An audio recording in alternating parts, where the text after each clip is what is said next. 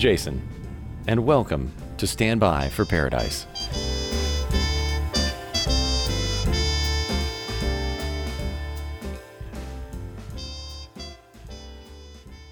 Something beautiful happens when you put aside your fears and simply embrace looking ridiculous.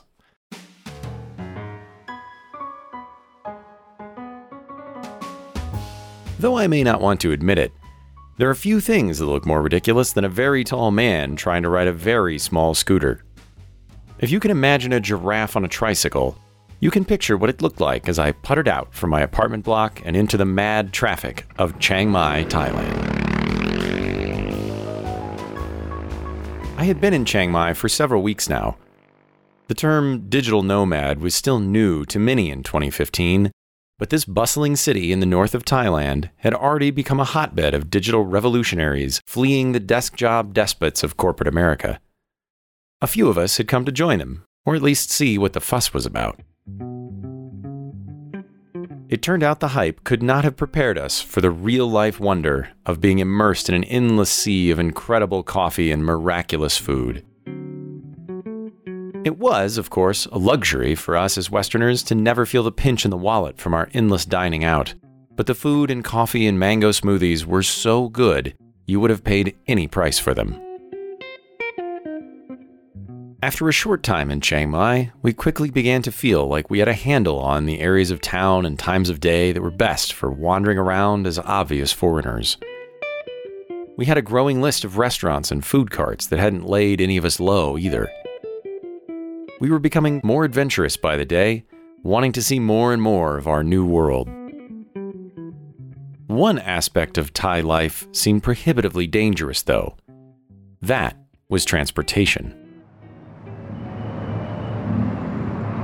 Thai traffic is legendary for both its insanity and danger, and what we had seen from the sidewalks and backs of taxis had done nothing to dispel this notion. For weeks, we stuck to the songthaew truck taxis and slightly maniacal rides in tuk tuks. Still, another idea kept popping up. Despite the danger, the notion of renting scooters came up again and again. Back home, I ride mountain bikes and do so with abandon. After almost two decades, I feel as at home on two wheels as I do on my feet in the woods. On pavement, though, things are different. Knowing next to nothing about motorcycles, and owing to a couple scooter crashes in my youth, I had a healthy respect for anything small and motorized. This respect had grown into an outright fear through the several weeks in Thailand. Seeing the crazed masses of riders jet away from the traffic lights and split lanes in gridlock made throwing a leg over a bike seem like lunacy. Hearing the shocking statistics of death on Thai roads made renting a scooter seem like suicide. Some dumb ideas, though, are just too fun to resist. One by one, our friends began showing up at the coffee shop with helmets dangling from the straps of their laptop bags. They would either enter with a jaunty strut or a weak kneed wobble, depending on whether or not their lives had just flashed before their eyes. I was hesitant, though, because I had at least one extra disadvantage my height. Snaking your way through traffic is one of the great advantages of being on a scooter. This advantage, however, is severely restricted when your knees have nowhere to go but out to the sides. It was nearly impossible to fold my lanky frame into a small enough pretzel shape to fit on the back of a little Honda Click 125 like a normal person. The locals seemed to have no trouble, of course. You would see entire families all loaded up together on one scooter.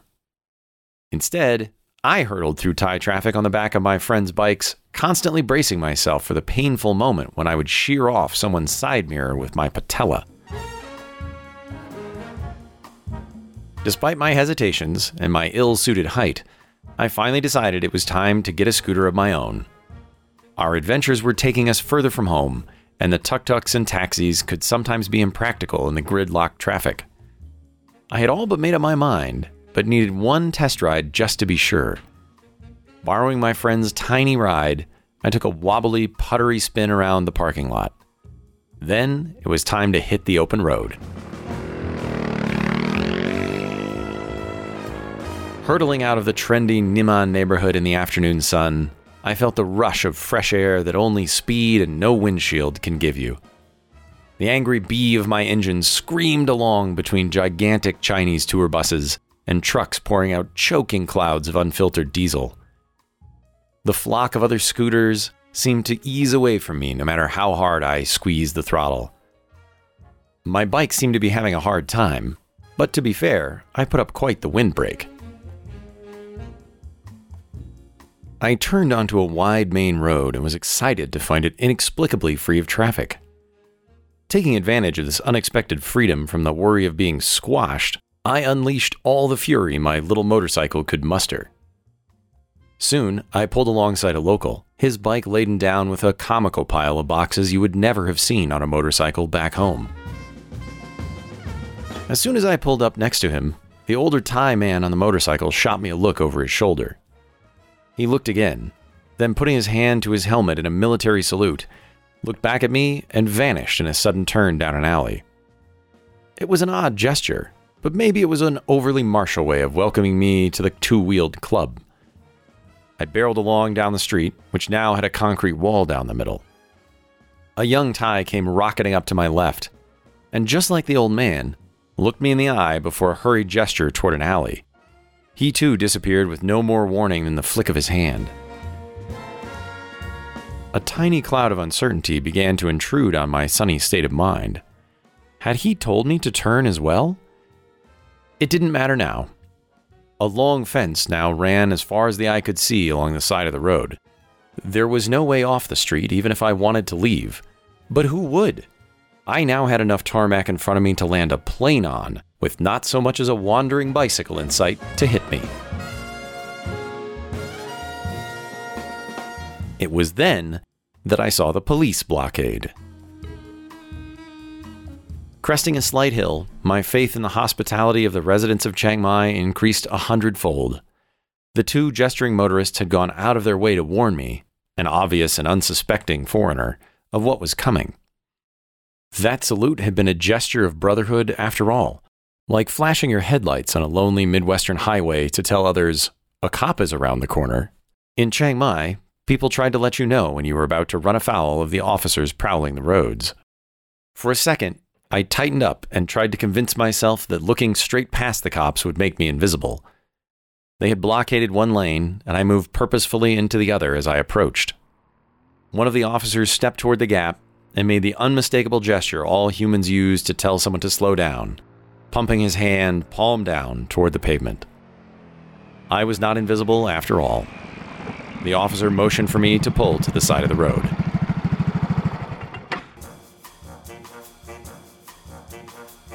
Traffic stops the world over start the same. First, there are questions. Then comes the berating. Why didn't I have the international driver's permit? Didn't I know I needed it? He flipped a page on his ticket pad, and there was a badly Xeroxed sample of the document he rightfully expected me to present. It would have cost $20 to get the permit back in the States.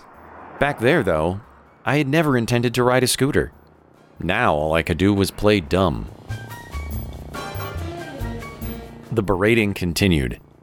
As I apologized profusely, an idea began to form in my mind. It was a salacious thought to any rule abiding American, but I had heard stories of how these stops sometimes ended. The officer was now telling me repeatedly I would have to pay a fine and appear at a court date at the station downtown. How much is the fine? I asked. 400 baht, the cop spat back angrily. You pay downtown. So, I was going to be out $12 for this. Oh, I said, pausing. Can I just pay here? The world stopped. The officer looked me straight in the eye. Are you trying to bribe me? He squared on me and pulled himself up. He inhaled to begin what was going to be a threat or a rant. I wasn't sure which. No, no, I said plaintively. I don't know where the police station is, and I wondered if I could pay here instead. No, not here. What followed was a long, circuitous discussion about the seriousness of my offense and the need to pay downtown. It became a little dance, and I asked over and over how much I had to pay, and where to pay. Every time it was the same 400 baht. You must pay downtown. Finally, there was a pause, and I sensed my moment. I asked one more time, And I pay at the court? Something in the officer's eyes changed. 400 baht. You pay downtown. Or here.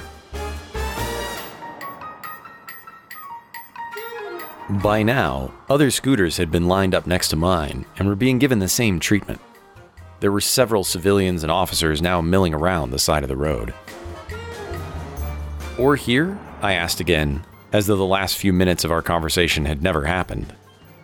Reaching carefully into my pocket, I pulled the portion of my walking around money I kept there next to my phone.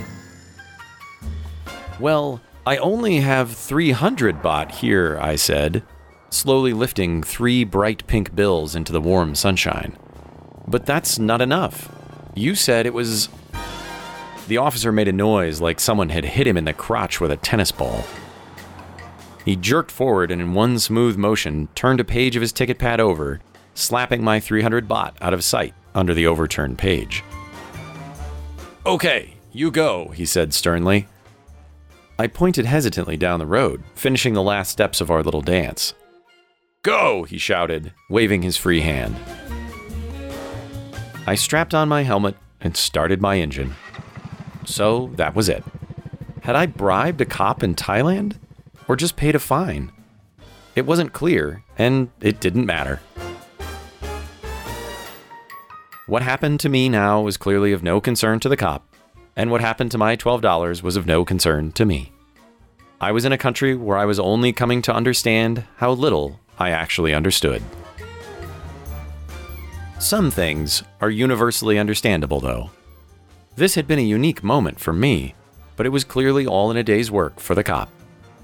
As my 300 baht vanished out of sight, I had seen the next page on his ticket pad. Rather than some official documentation, it showed the tally of the officer's busy day recorded in tidy hash marks. Revving my engine, I headed off down the empty highway, leaving the officer to put one more angled line across four straight ones. This is Standby for Paradise, a little show made by me, Jason Fleming. You can read the full text of each episode, as well as see pictures from these stories at standbyforparadise.com. If you like the show, please share it with someone. If you love the show, you can support it on Patreon. The link is in the show notes. Thanks for listening, and I will see you on the next episode.